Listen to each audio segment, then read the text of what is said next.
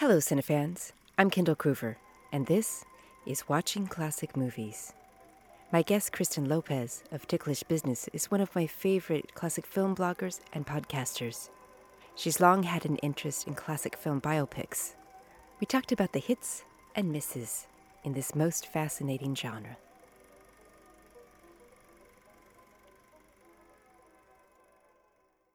Welcome, Kristen. Thank you so much for joining me today.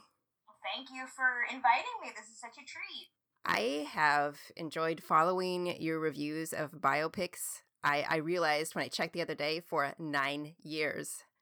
The first post was from 2013, I think. Wow. Yeah.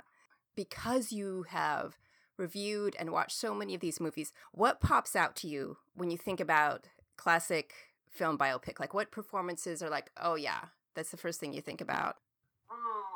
So, I mean, there it's a twofold concept because you have biopics as defined by the TV movie, which was really in its heyday in the 1970s and the 1980s, a little bit of the early 2000s, but we don't necessarily see it as heavily as we as we used to. And for some of those, you know, I think of like the big TV stars like Loni Anderson playing Jayne Mansfield or Sherilyn Fenn playing Liz Taylor.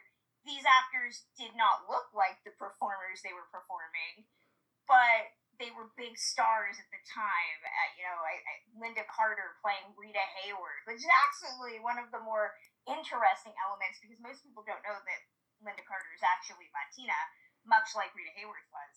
What I always appreciate is that in the TV movie world, there was more of an eye towards casting for recognition as opposed to trying to get a performance right. With film, especially though, because you have a bigger budget, you have more time, you can really do a lot of, of extra stuff. You can make it look very period authentic. I think of like Katharine Hepburn's portrayal in The Aviator is played by mm-hmm. Cate Blanchett being a high point. You can get really big names. But the, the performance that I always say head head above everything else, TV and film, the biopic that I always appreciate in terms of finding a great performer who looks like the person that they're emulating and, and tells a really good story is the Lifetime original movie, The Secret Life of Marilyn Monroe. Oh yes, with Kelli Garner as as Marilyn Monroe. Full disclosure, Kelli Garner and I are, are, are friends, but I think what she gave to that film is such a fantastic performance. She the, the attention to detail in her look was fantastic. And there are moments where I watch that movie and I really do feel like I'm seeing Marilyn Monroe, which does not happen often. There's a lot of biopics, and you don't really get those moments of transformation. And I think that that happens a lot in that film. That particular performance kind of made me believe in the concept of a biopic because she was, it was just those little ticks you know what I mean? Like just the way yeah. she would turn her head or move her mouth, but she toned it down as it like I'm not on TV, I'm talking to my mom, I'm talking to my psychiatrist. Like she she made it a real person who still had those ticks but just wasn't on. And I thought that was so remarkable. Such an intelligent performance, really. It really is. It's one of the only Marilyn biopics of film or TV that has been directed by a woman. That's and I think that is a huge distinction too, because we have to remember with a biopic specifically, it's a story about a real person that's being filtered, filtered yeah. through a screenwriter's interpretation, filtered by a director's interpretation, and that often leaves a lot of people being able to control a narrative. And in the case of Marilyn biopics, having seen almost all of the ones that exist, Marilyn either falls into two camps which is tragic little girl or tragic lovelorn person. You know, she's very much defined in film by men. And I think that The Secret Life of Marilyn Monroe is one of the few, if not the only Marilyn biopic that says, yes, she had bad relationships with men, but what if a lot of the issues were because of her mother and the relationship there and the lack of female support and really treating her as a person first instead of a victim or mm-hmm. a bombshell or a sex symbol. And it's really a great example too of why I wish that more of these biopics were being given to women because I think that there's a really great way that you can tell a different story because of a different perspective. You know, and I I mean there's a lot of biopics that I wish we had. You know, biopics are very much still a white male thing. You know, yeah. you really want like a big name. I, I was just talking about this a couple months ago. The lack of old Hollywood biopics about black talent.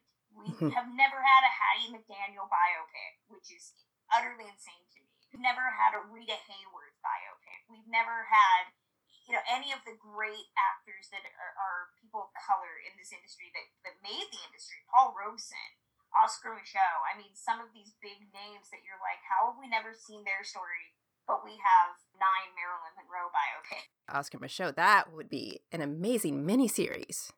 Yeah. There would yeah, be so much to tell. I know that Barry Jenkins at one point was talking about doing a Paul Robeson biopic, which I was really excited about. I think that that's gone by the wayside. So it's very fascinating to me. And I mean, I think we could, you know, chalk it up to Hollywood short sightedness about who they feel is worthy of getting a biopic. I know that a yeah. couple years ago I interviewed an actress for a different article. An actress a couple years ago about a different project, and we had started talking about Carole Lombard. And my my feeling that the actress at one time resembled Carole Lombard, and she said, "Well, I tried to get a Carole Lombard biopic pitched once, and the studio told her no because no one knows who Carole Lombard is." And that broke my heart because I think that there's still this belief intensified now in name recognition. So yeah. it's, and it's a lot like publishing. You, know, you can get a book published on Marilyn Monroe or Audrey Hepburn all day, every day. Those books will always sell. But if you want to write a book about somebody that maybe the classic film community knows, but Susan in Chicago who watches, you know, Marvel movies doesn't know, then how do you get that that person to buy that book. And I think that it's the same with biopics. Dalton Trumbo, nobody knows who Dalton Trumbo is, but if you sell that as a Bryan Cranston movie about injustice, you know, kind of remove the classic Hollywood elements, that's an easier sell than I want to make a Dalton Trumbo movie. So you're kind of back to that movie of the week philosophy where you're just casting a star instead of looking for a, a match in personality or vibe. Exactly, exactly. And I, and I, it's it's always fun to me to talk, you know, especially on our podcast Ticklish Business with people that are associated to, to classic film people about biopics. You know, talk to people about, you know, who who knew Veronica Lake. You know, who would you want to get in a Veronica Lake movie? Um, you know, I asked John Garfield's daughter. Uh, you know, I kind of talked to her about my dream of, of seeing a John Garfield biopic one day, and I said, who would you want? As as John Garfield, and she said I'd want an unknown, and I said mm, it's a great dream, but that doesn't with movies. I'm like you know my my go to argument is I always say like Jon Bernthal looks just like John Garfield.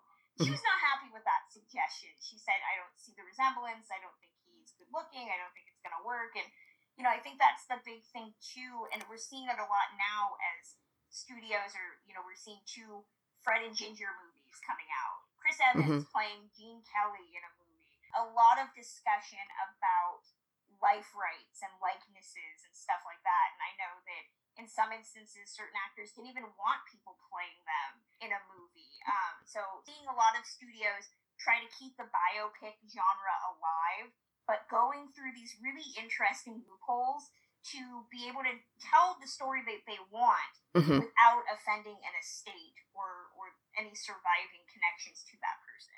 Yeah, I'm thinking about Astaire. He didn't want it at all, did he? I don't yeah. think he did. Yeah, and and I know that in certain instances, you know, with the Gene Kelly thing, you know, Gene Kelly's widow said she, Gene didn't want anybody telling uh, a biopic about him. And so, if you read the premise of this this Chris Evans Gene Kelly movie, it's not really about Gene Kelly. It's about this kid who's on the lot and he meets Gene Kelly. So that's a way to get around it. You know, I know with we've got some these about current events happening right now where they've you know gone to specific articles, so they're not asking the subjects of those shows. They're they're like we bought the rights to this article, so we can use that as opposed to having to go to the performers and ask for permission. And I can see the point in that because it's a story driven approach, and that's going to be for the better as far as making a movie. Exactly. It's the same. I mean, it's the same with reading biographies. You You know, I tend to kind of eschew reading autobiographies, especially about classic film stars, because in many instances, especially you know early early in the writing process, you know you look at some of the stars that published their own autobiographies when people were still alive. There's a tendency to soften, you know, and and maybe not offend.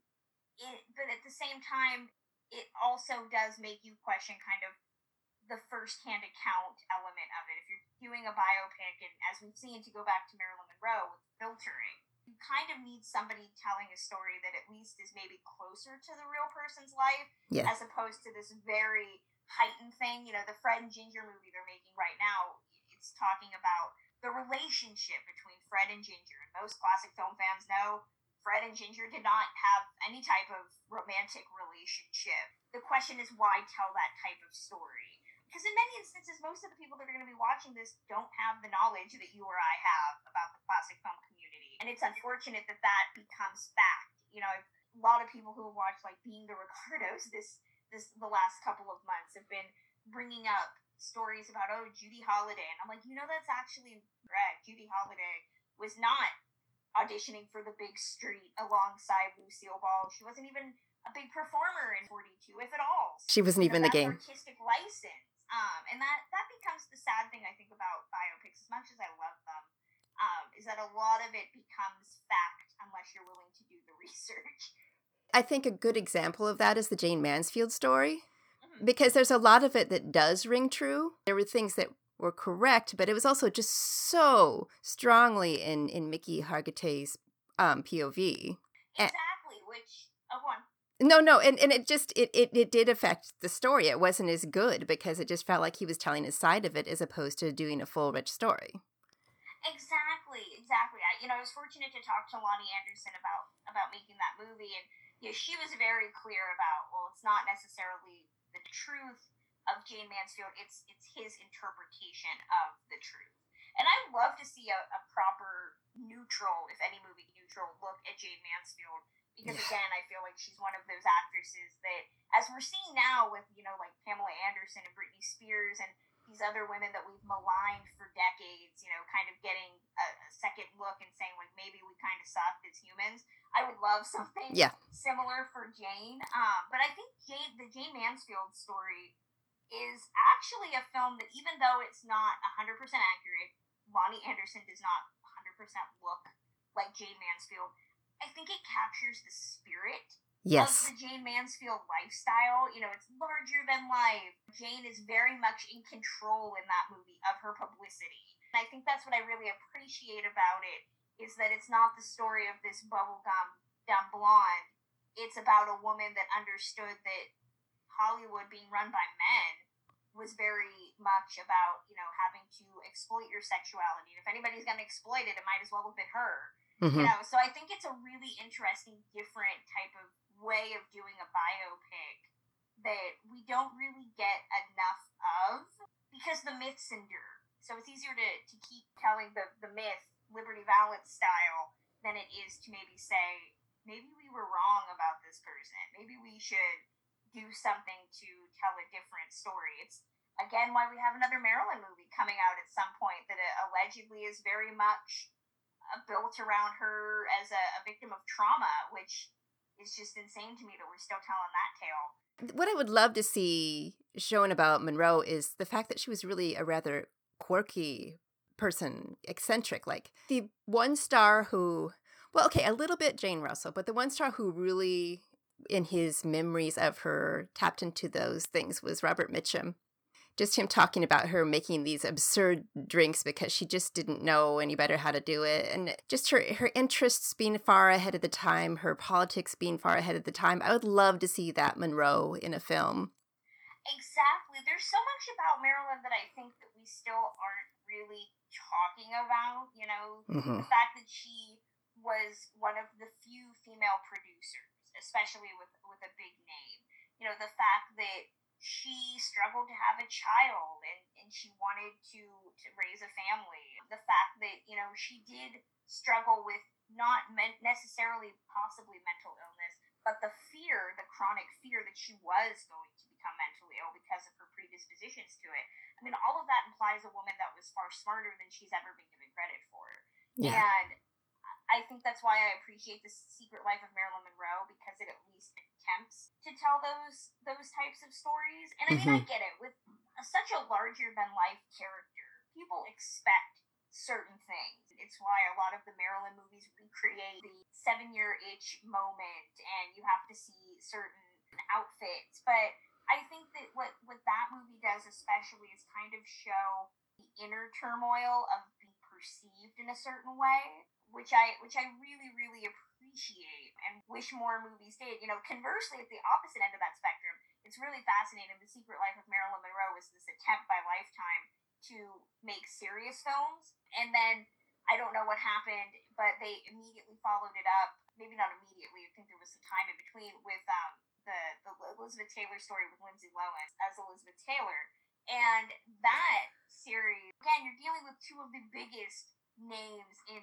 classic filmdom, such huge personalities, but because of the small budget, because of a truncated shooting schedule, and because of a script that really just saw these two people as caricatures, get this really ridiculous movie that it's it's biopic 101 and i see it a lot in biopics and it always irks me they lived as like the movie characters they were. and that's kind of Yes. what and Dick does is it says like all of that stuff you saw on screen that was exactly how they were um Mm-hmm. Lombard is, a, is another good example with Joe Clayburgh and uh, James Brolin from the I think it's the 80s. You know, it pretty much just says like Carole Lombard was this daffy screwball chick, just like in her movies. He was this stoic, romantic leading man, just like in his movies. You know, and even the scenes that they play of their meet cute feels like a screwball film. And that's not really telling me a story. I could just go watch their movies that. You know, I, I want to know what it what they were like when the camera stopped rolling. And there seems to be this belief that because it was old Hollywood, like there was no distinction. Like it was they were always on. And we know that's not true. Well, do you think to a degree they also think that the audience is expecting that kind of thing and would be disappointed if it showed a more behind the scenes kind of personality? I mean, I think definitely in the case of Liz and Dick, you know, you need a couple things. You need diamonds, you need fighting, you a lot of sex. You know, you need those things because you expect it. But I think there's a way to do those things and tell a story. You know, at Mhm. least with with Elizabeth with Elizabeth Taylor and Richard Burton, you know, there's this deep love that they had for each other, and yet at the same time they were both very dominant personalities that both wanted very different things from their career. Um, and if you watch the Liz and Dick movie, it's very much portraying Richard Burton as this whiny boy who doesn't like that, you know, National Velvet is more popular than he is, and tell that story, but it comes off as so petulant, and she comes off as just as petulant. Baby voice and, you know, throwing things and having tantrums, and it's just really need a good story and a good script. You know, not to say that some of those TV movies, you know, can't be a lot of fun. I think Liz and Dick is a lot of fun. But I it wasn't as campy as I'd hoped because I knew it wasn't going to be good. You know, yeah, so I thought it'd be a little more. And, and I mean, I I love Lindsay Lohan, but I did think that she wasn't well cast in that role. No, she was not well well cast, and if it, you know, not to show for our podcast, but we, we did an episode on Liz and Dick, and and in that episode we talked a lot about how the shooting schedule was insane. I think it was like maybe like a, if a month, if that, and that Lindsay Lohan was working so so much Yeah. that she actually got into a car accident and, and had to be hospitalized. But she went back to the set, literally, I think within a couple of hours. And yet, the stories in the papers or uh, on the tabloids at that time was that, you know, Lindsay Lohan's a drunk, she's difficult. Like, she was in a car crash and then went back to work. I don't really think that's being difficult. I think that's more than being a team player. And that, that also didn't help. You know, I think there's this belief that, like, you cast actors because of some connection. And I think in the case of Liz and Dick, they cast Lindsay Lohan because they thought that Liz Taylor was a lot like Lindsay Lohan and vice versa. And very different. You know, that says more about the production, I think, than the actual figures you're dealing with. Mm-hmm. Agreed. Well, and it's interesting, just Elizabeth Taylor in general, how many actresses have portrayed her and how different they all are. Yeah, I haven't seen many of the, the Liz Taylor movies. That, the sad fact is, is a lot of these movies are not readily available to watch. So, you know, usually go to YouTube or, or more illicit means to try to find copies of them. I have seen the Liz Taylor movie with Sherilyn Fenn, also was a Lifetime movie from the mid '90s when Sherilyn Fenn was um, was still hot off of Twin Peaks, and you know she's beautiful. I, I don't think she looks like Liz Taylor, um, but I think that she tries. That movie also tries to do something a little bit different in focusing on the relationship between Elizabeth Taylor and, and Montgomery Clift. Yes. And again, surprise has not been told a thousand times in these types of movies but it's still stymied by budget and a weak script. Not to say that movies are better than the TV counterparts because they have bigger scripts and bigger budgets. I'm one of the few people that did not like Trumbo when it came out, mostly just because the script was not that good. So just because a movie is a movie as opposed to a TV movie mm-hmm. doesn't necessarily mean that it's going to be a better biopic. I do agree with you though with the Fenn movie that showing that relationship, just that it was this huge platonic romance and kind of central in their lives. I, I was really impressed with that. Exactly. And I think there's there's still so many lives that we have not shown. It's one of the things that people bring up all the time. Do we need another Marilyn movie? Do we need two Fred and Ginger movies? Do we need this? And I think that I really wish Hollywood would take a chance, especially as we're talking so much about the fact that audiences of color continue to make big box office sense. You know, I'm yeah. still shocked that we don't have, you know, more movies about people of color. I know we have it. There's a really great Dorothy Dandridge movie with Halle Berry, that won her a Golden Globe. You know, she's great in it. We've never decided to do another Dorothy Dandridge movie. That I and it was a hit. A lot of it's, it's really good, and I know a lot of people have been saying like, "Well, we already have one. We don't need more." But I think it's the fact that option, you know, I think I want the choice of being like, okay, well, at least if this one's bad, I have this good one that I can watch. You know, we don't stop making Marilyn movies just because everybody thought that My Week with Marilyn was the best. Uh, we don't stop making World War II movies, you know, because mm-hmm. we think that this one is definitive.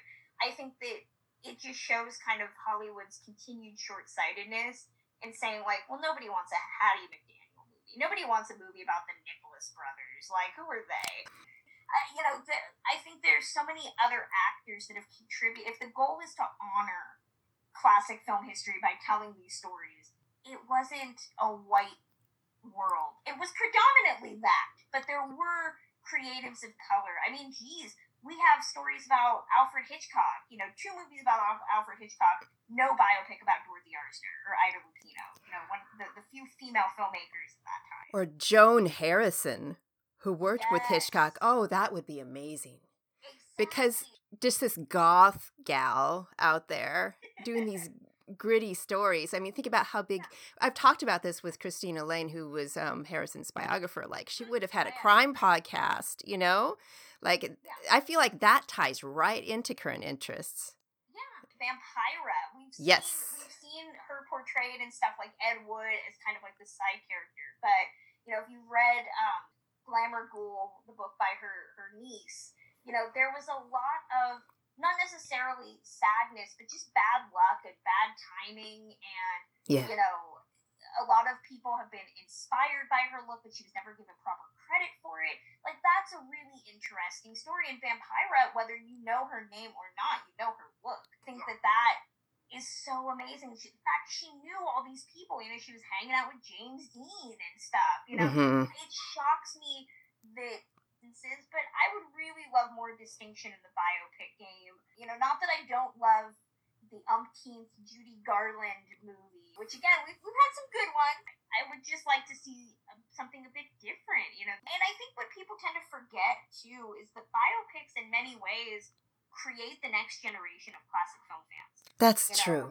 Somebody mm-hmm. can watch that movie and say, like, I don't know a lot about Lucille Ball and Desi Arnaz, but now that I've watched this movie and I'm kind of into this, I want to read more about Desilu and I want to watch more of their the work that they did and that does that does help. You know, I know for me, it, it's kind of shocking to say, but I always tell people that one of the big entries for me into classic film was watching Mommy Dearest, and and as as shocking and in some cases bad as I I maintain, I don't think that movie is bad. I think that movie is. Um, no, I love Frank Perry. controversial as that film is, you know, it was the first time I'd ever heard anybody, you know, say Joan Crawford and talk about that time period. And, you know, I don't know if I would be as deep into the classic film world as I would have been if I hadn't seen that movie at, yeah. a, at you know, young age. Yeah, I mean, when I think about like, what if there's this great Anna May Wong biopic and what yeah. that would do for young fans? Like, how intriguing that would be. Yeah, yeah. I mean, I, I'm trying to, I can't think of the actress that was in the Sign of the Ram, um, who was who was in a wheelchair. It's yeah, it's Susan Peters. Susan Peters, yeah, that's Peters. You know, was actually one of the few next to next to the performer from the best years of our lives. You know, who was actually physically disabled. Susan Peters had been uh, shot accidentally in a hunting accident and used a wheelchair, but I mean, she was still making movies with a wheelchair, uh, which is which is fantastic the best years of our lives. Harold Russell was a, a, performer. He won an honorary Oscar as well as the Best Supporting Oscar for The Best Years of Our Lives, playing Homer Parrish. And he, he had prosthesis for hands. And his story is really heartbreaking to me because he won the Oscar and he wanted to act more. And the director, William Wyler, you know, I've read I've read interviews with William Wyler where he says he had to break this to, to Harold Russell and I'm just kind of like, mm, where he says, you know, I had to write him a note and say, like, nobody wants a dude with no hands in their movies. Like, you're only ever to be in this t- movie at this time because of the war. You're never to be in anything else. And he wasn't. He in Hollywood and doing other things. And that breaks my heart, you know, that the ableism in Hollywood at that time was so pervasive that, like, the director's like, well, I had to tell him, like, he's he's living a dream. like, he's not to be a performer. You know, one of the movies that I, I love that I talk about from perspective is Freaks from 1932.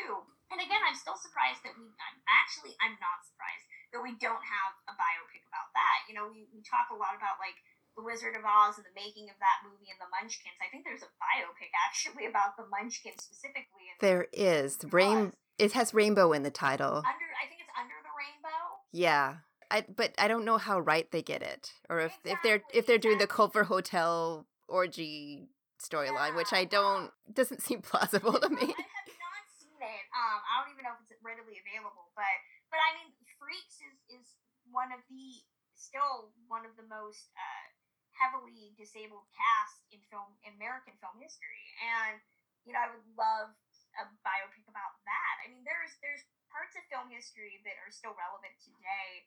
You know that I think that we should still see. I would mm-hmm. love to see other other biopics come up that show like, hey, you know, a lot of the stuff we're dealing with, they were still dealing with in 1932.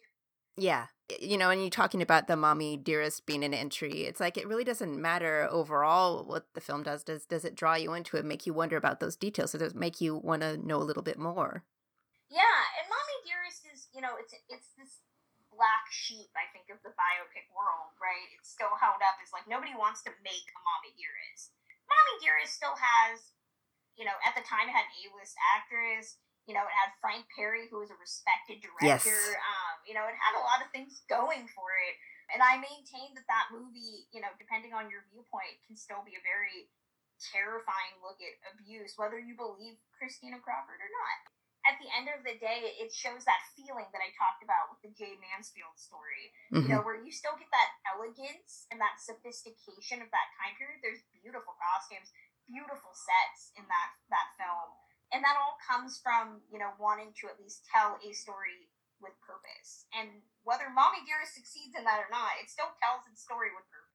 Yes, and I mean, I I really liked what John Waters had to say about that film. I think he even did a commentary for it, where he was talking about the moments when she's taking care of herself and, and getting herself how much work it is to be a star things like that it really does tap into the vulnerability one would feel in that role and and, and the pressures what's sad is i've read of an extended cut you know or at least scenes that were cut out of the movie that would have shown more of the relationship between mother and daughter outside of the abuse that would have shown the, the very complicated love hate element that I wish had been given the opportunity to remain in the movie. And I think it goes back to what you were saying about what do audiences expect. Yeah. And I think that the belief from the studio is that audiences expect this smear campaign where it's got to be all about the abuse and not really about the complex family dynamics that no doubt existed in there. And I, I kind of wish that studio interference had maybe been lessened and we had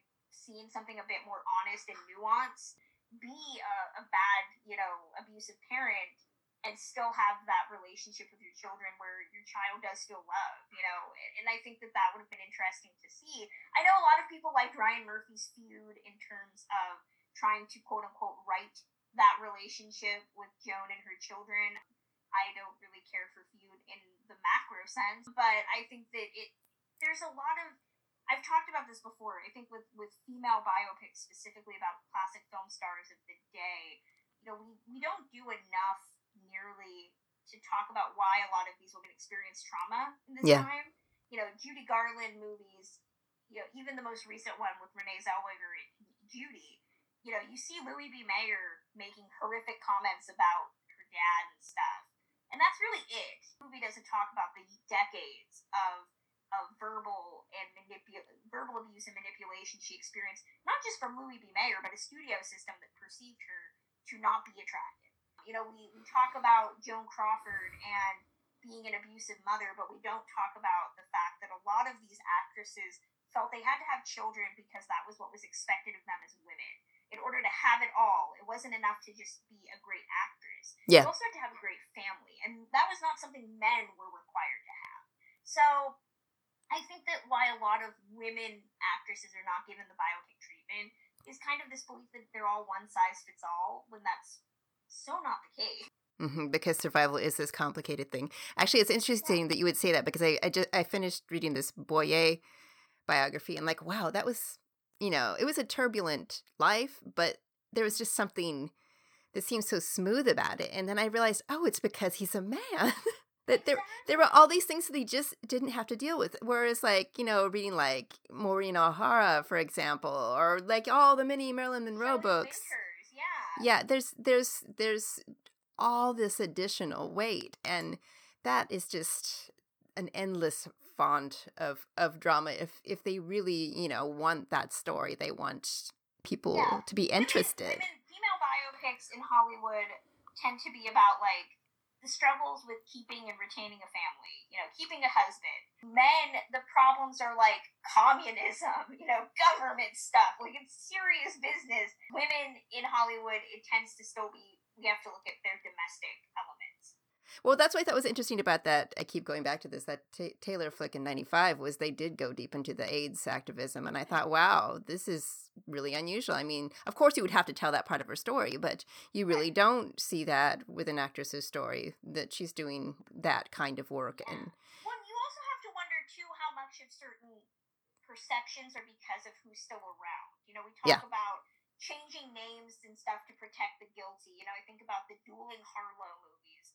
uh, mm-hmm. Carol Lynley and Carroll Baker, and they had to change a lot of studio names. And the stu- I love that they use like the Paramount Gates, but it's called like something else um, because you're you're still dealing with people that are alive. The the Sherilyn Fenn Liz Taylor movie, Liz Taylor was still alive and was still performing when mm-hmm. they made that. So you have to kind of gild the lily a little bit if you're dealing with real people. It's why it's kind of the Wild West right now because a lot of these people and their families are no longer with us and you know it depends on who's protecting the legacy too. Like somebody like harold lloyd has somebody watching out for him but there's many many others that there's yeah, nobody. Veronica lake i mean has no estate. She has no you know none of that. So i could go make a veronica lake movie right now and say whatever i wanted and there's there's very little blowback. Well talk about something that needs to be made and made correctly. Yeah that's yeah. another one where there's so many stories and getting it right would be absolutely phenomenal i would i would love in my lifetime to see a Veronica Lake movie. I know that at one point her her biographer and close friend Don Bain was working on something. He unfortunately passed away a couple years ago, and I don't know what happened with that script. You know, I've heard of a couple people when they find out I'm researching Veronica Lake, they're like, "Oh, this person's making a movie," and I say, "Yeah, yeah, yeah, I'll believe it when I see." It. You know, I, have some thoughts. Like, I I would love to see her story told, but I think that her story is a lot of of Hollywood women's yeah. in a lot of different ways, and I think that I think I really just want to see more movies about like the struggles of being a star in the 1940s and being so defined by something. You know, mm-hmm. Veronica was defined by her hair. Um, you know, Betty Grable was defined by her legs. Yeah, there's this really interesting story that I think could be told about the commodification of women and packaged as literal body parts. I think until there's a female filmmaker that really has some clout and wants to tell that story, like we're we're gonna keep seeing the same sad, tragic Marilyn movies over and over. Yeah, and I really think that you do need that point of view. I mean, I think Peter Bogdanovich, you know, had a certain amount yeah. of but I do agree that it's mostly going to be a, a, a, woman because there's just no other way to get that perspective. Uh, yeah, Who's behind the camera really does matter. It does. It definitely does. I, I think that really, if we want to keep fostering a love of, of old Hollywood, you know, it's not about rehashing the same five celebrities. It's got to be about reaching out and trying to find more unique takes on on some of these performers and finding new performers yes. to tell stories about. Yeah it's like maybe we're not done with monroe but can i see lena horne? You know? Lena horne oh my god. Again surprised that we are not doing that. I mean and there's don't get me wrong there's white performers and i'm still surprised we have not biopic to death like yeah. ava gardner or something. Yeah. Know, like yeah she's been in some films that not featured no exactly like i'm surprised we don't have 18 Ava Gardner movies. I, I know that there's been talk about Annaleigh Ashford playing Judy Holliday, which, is, and again, another actress I'm shocked has not had yes. um, a biopic. And actually, I think a Judy Holliday movie would be amazing. You know, I was just saying about how male biopics tend to be about the government and communism. Uh, the Judy Holliday biopic they're talking about doing is about her de- dealing with HUAC at that time. Oh, and and she was great. To really kind of upend those expectations about what old Hollywood biopic for women looks like. So yes, I'm hoping it gets made. I think it's still in pre-production right now. A lot could change. You know, one of the other actresses I always say I'm surprised does not have a movie is Mary Pickford. They tried for several years. Um, you know, they had Lily Rabe was associated yes. with it for a long time, and I think the project they keep saying is is still happening. I'm putting that in air quotes, but the financing continually falls through. I've heard rumors from people associated with it that like it's just kind of one of those projects that they keep trying to raise money for. Where the money goes, we don't know, but they're yeah, yeah. raising money for it. Um, so who knows if that'll happen? You know, William Haines be first, if not, you know, the first gay actor to get forsake his career and say he wasn't going to pretend to be in the closet. Before I let you go, anything that we haven't talked about, any film that you think that people should just run out and see when we talk about these biopics? Um, you know, Secret Life of Marilyn Monroe remains the one that I always say is definitely worth worth watching. You know, I would just honestly say if you have the opportunity to watch some of these weird ones, watch them. Even if they're not good, they're fascinating time capsules of the time periods that they were made in about the perspectives of how we saw some of these yeah. performers. You know, if you have the chance to see the adaptation of My Wicked Wicked Ways, the Errol Flynn by autobiography, like the TV movie is so weird. Guy sometimes maybe kind of a little bit looks like Errol Flynn. Um, if you squint, um, the Audrey Hepburn story with Jennifer Love Hewitt is one of my favorite curiosity projects. Um, yeah. Again, if you're talking about like big star name recognition playing a big star with name recognition. It's an odd one, yeah it's an odd one. A lot of these are just fun oddities. I think. Yeah, and I, I miss that. Yeah, and if if I know somebody always asks me, you know, well, who's who's a biopic that you would love to see made down the line? You know, I always say like Randolph Scott and Cary Grant. You know, John Garfield biopic. My Lupe Velez biopic, oh. I would love to see happen. Um, I'd also love if we if we can have two Liz and Dick movies. Um, I would love to see a, a Shelley Winters, Anthony Franciosa biopic. They're my I call them my low rent Burton and Taylor. Um, that would be fair. I would like to see it. But Kristen, thank you so much for talking to me about this. I do feel like we might have to have a part two sometime down the road. but um yeah, yeah, but very, very fascinating. I really appreciate you taking the time. For more information about Kristen Lopez and Ticklish Business podcast and review site, go to watchingclassicmovies.com. If you're enjoying the show, please leave a five star review at Apple Podcasts. It really helps. Thank you for listening. This is Kendall Cruver, watching classic movies. Until next time.